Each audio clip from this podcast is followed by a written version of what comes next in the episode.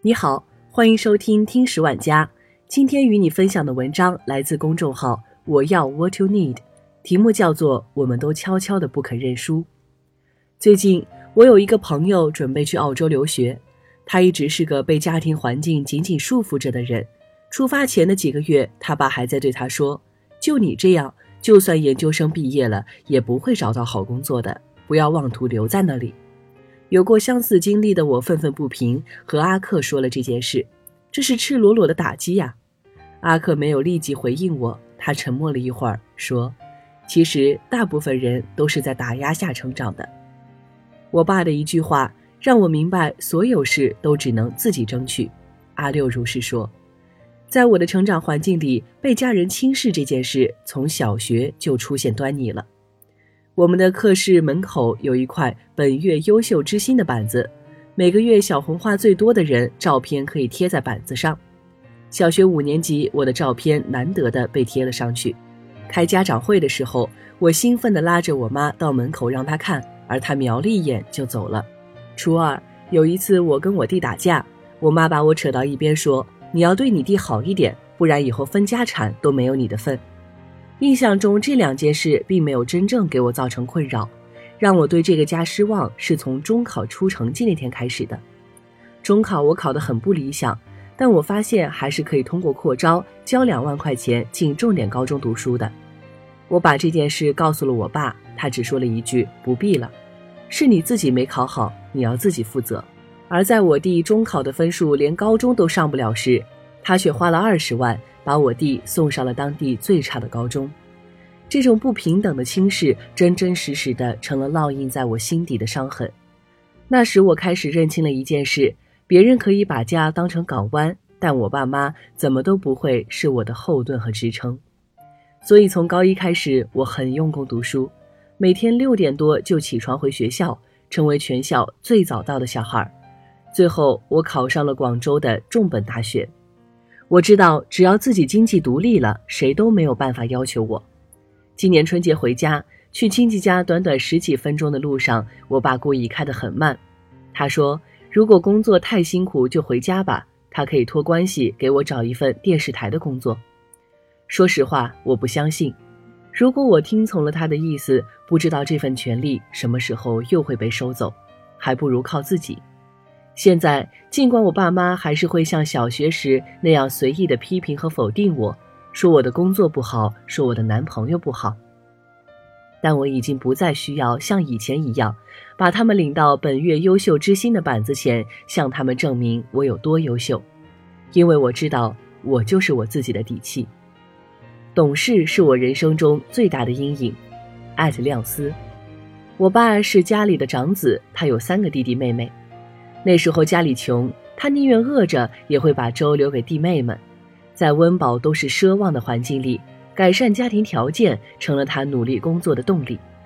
生了我之后，他更加拼了，有时候连三餐都顾不上，直至得了甲亢，瘦到只有九十多斤。他在这种环境下长大成人，所以从小对我的教育都是以考出好成绩为唯一评判标准。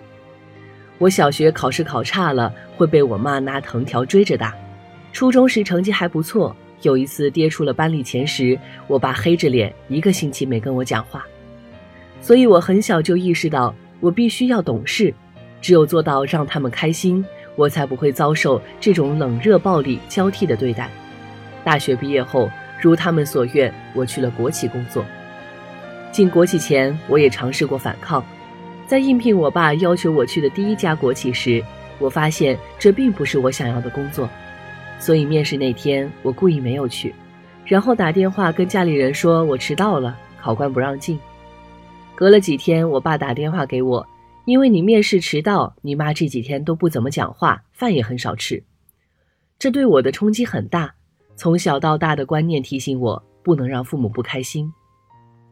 后来家里人通知我去参加第二家国企的招聘，面试那天，我爸特意打电话来叫我起床。最后我也顺利拿到了 offer，尽管彼时我已经拿到了一个很喜欢的互联网公司的 offer，但在我喜欢和让父母开心这两件事上，我再次选择了后者。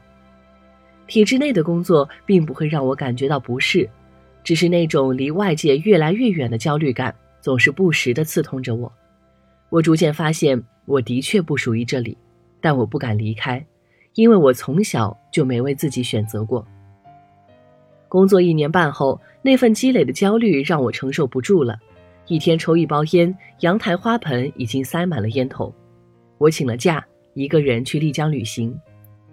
在泸沽湖边，我看了一本心理学的书，里面提到一个观点让我改观颇大：父母替孩子做所有的决定，就是从精神上掐死了孩子的生命，并且这种掐看上去是非常善意的。父母这样看，孩子也这样想，社会也这么认为。原来在懂事的设定下，让父母开心，不知不觉成了贯穿我二十多年的观念。他们要的不是真实的我。而是那个能够顺从他们意愿的我，我忽然意识到，我喜欢和让父母开心不应该是捆绑关系，而是要分隔开的。另一方面，我之所以从没有自己做出过选择，很大原因也是我一直不敢尝试为自己的选择承担代价。而如果我没能学会自己承担代价，或许只能永远活在懂事的阴影里。想通了这些后，我辞去了国企的工作。兜兜转转找到了我真正热爱的事情，现在我终于能成为一个能好好照顾自己的感受的人了。最后，你怎么连这么简单的事都做不好？你看看别人，再看看自己，你做不到。从小到大，一直有人跟我们说着类似的话，有些是能听到的打压，更多的是在无形中表达出来的轻视。但不管是什么形式。当它被重复的灌输到生活里时，我们通常会对这些话语信以为真。那些否定的话会慢慢结成一个结实的茧，把真实的我封印起来。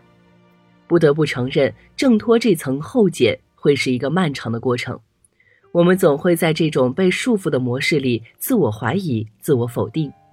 但庆幸的是，我们从没有放弃探寻真实的我。也许有一天，我们不再需要被定义。我们不再需要向谁证明，也终于不用再被谁束缚。好了，这就是今天的节目，感谢你的收听，我们下期再见。